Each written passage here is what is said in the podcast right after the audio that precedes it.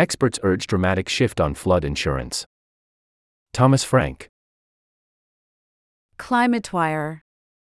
It's a glaring weak spot in climate protection. Millions of U.S. residents don't have flood insurance and face financial ruin if their home is inundated.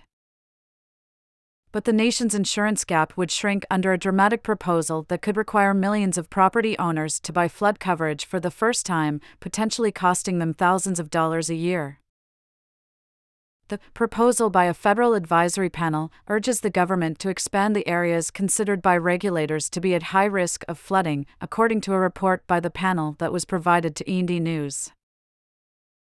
The consequences would be far reaching and costly because property owners in those areas are required by law to have flood insurance if their property is secured by a federally backed mortgage. Flood coverage is sold separately from homeowners insurance, and a small fraction of U.S. households have flood policies. Expanding the flood insurance requirement to millions of additional properties could upend housing markets across the nation by increasing ownership costs. But it could also financially protect millions of people who currently don't have coverage as they face rising flood risk. Uninsured homeowners can collect only a few thousand dollars in federal disaster aid after a major flood. This adjustment would be a significant shock, said Jeremy Porter, head of climate implications research at the First Street Foundation, a New York nonprofit that assesses climate risk. It's unclear how many additional property owners would be required to have flood insurance under the proposal. Coverage costs about $1,000 a year, but prices are rising rapidly as climate change and increasing development intensify flood damage. Currently, about 8.5 million properties are located in areas considered by the federal government as having a high risk of flooding, a number that is widely believed by experts to be too low. The First Street Foundation estimates that 19 million properties should be in at risk areas. Half of all properties across the country with significant flood risk don't know it because they are not currently mapped into a federal flood risk area, Porter said the new proposal aims to address well documented problems with federal flood maps that have contributed to a national shortfall in the use of flood insurance. The maps have been criticized for excluding large tracts of flood prone area and for leading people who live outside of a designated at risk area to believe, incorrectly, that they are safe the proposal has a significant positive impact on ensuring that people are more financially protected, said Chad Berginnis, executive director of the Association of State Floodplain Managers. Insurance is always a frontline protection. The expansion is recommended in an interim report by the Technical Mapping Advisory Council, which Congress created in 2012 to strengthen the flood program against challenges such as climate change. Its members include state flood officials and experts from federal agencies such as NOAA and the Federal Emergency Management Agency. The Council recommends policy changes to FEMA, which produces U.S. flood maps and runs the nation's largest flood insurance program. The Council is expected to discuss its proposals at a meeting Friday. In addition to recommending that FEMA expand its at risk flood areas, the Council also suggested enlarging flood protection areas where the agency restricts development because of flood danger. Roughly 22,000 counties and municipalities are subject to FEMA restrictions that aim to limit development in flood prone areas and that impose safety requirements such as building elevation. The proposals are likely to be controversial with the real estate industry and with some lawmakers who want to protect constituents from being required to buy flood insurance.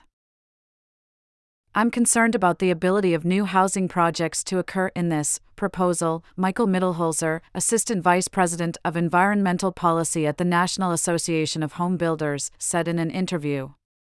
That could be a problem for communities that are trying to get more housing online.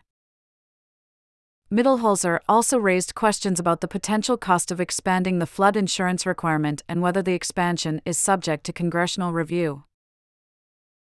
Rob Moore, director of the Climate and Water Team at the Natural Resources Defense Council, praised the proposed expansion of flood protection areas.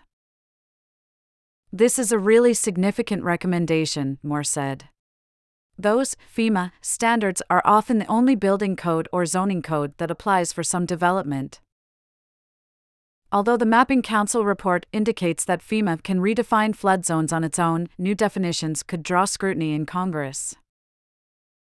Some lawmakers have criticized FEMA over a recent unrelated change in its insurance rates that is causing some premiums to increase by thousands of dollars.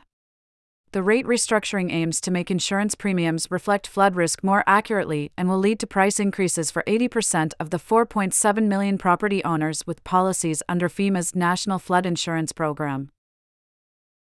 Though hailed by environmentalists, the restructuring has been condemned by lawmakers from coastal states, such as Louisiana and New Jersey, where residents will see insurance premiums rise to as much as $8,000 a year. 10 state attorneys general, all of them Republican, are suing FEMA to block its rate restructuring. https colon slash slash subscriber.politicopro.com slash article slash e-news slash 2023 slash 06 slash 02 slash 10 dash states dash plan dash to dash sue dash FEMA dash to dash block dash new dash flood dash insurance dash rates dash 000999793. In a statement Thursday about the Mapping Council report, FEMA said, as flooding becomes more frequent and severe, FEMA is continuously working with agency partners to develop a more comprehensive picture of its hazards and risks across the nation. Flood damage has soared in recent years as climate change has intensified downpours and development is increasing in flood prone areas. Major flood damage has occurred since 2022 in states such as Kentucky and Vermont that were considered relatively safe. The Mapping Council studied FEMA's flood zones in response to the agency's request in April for an analysis of whether the at risk flood areas should be expanded. As FEMA has sought to increase the number of households with flood insurance, the Council has recommended policies to make people more aware of flood risk, such as requiring property sellers to disclose flood history.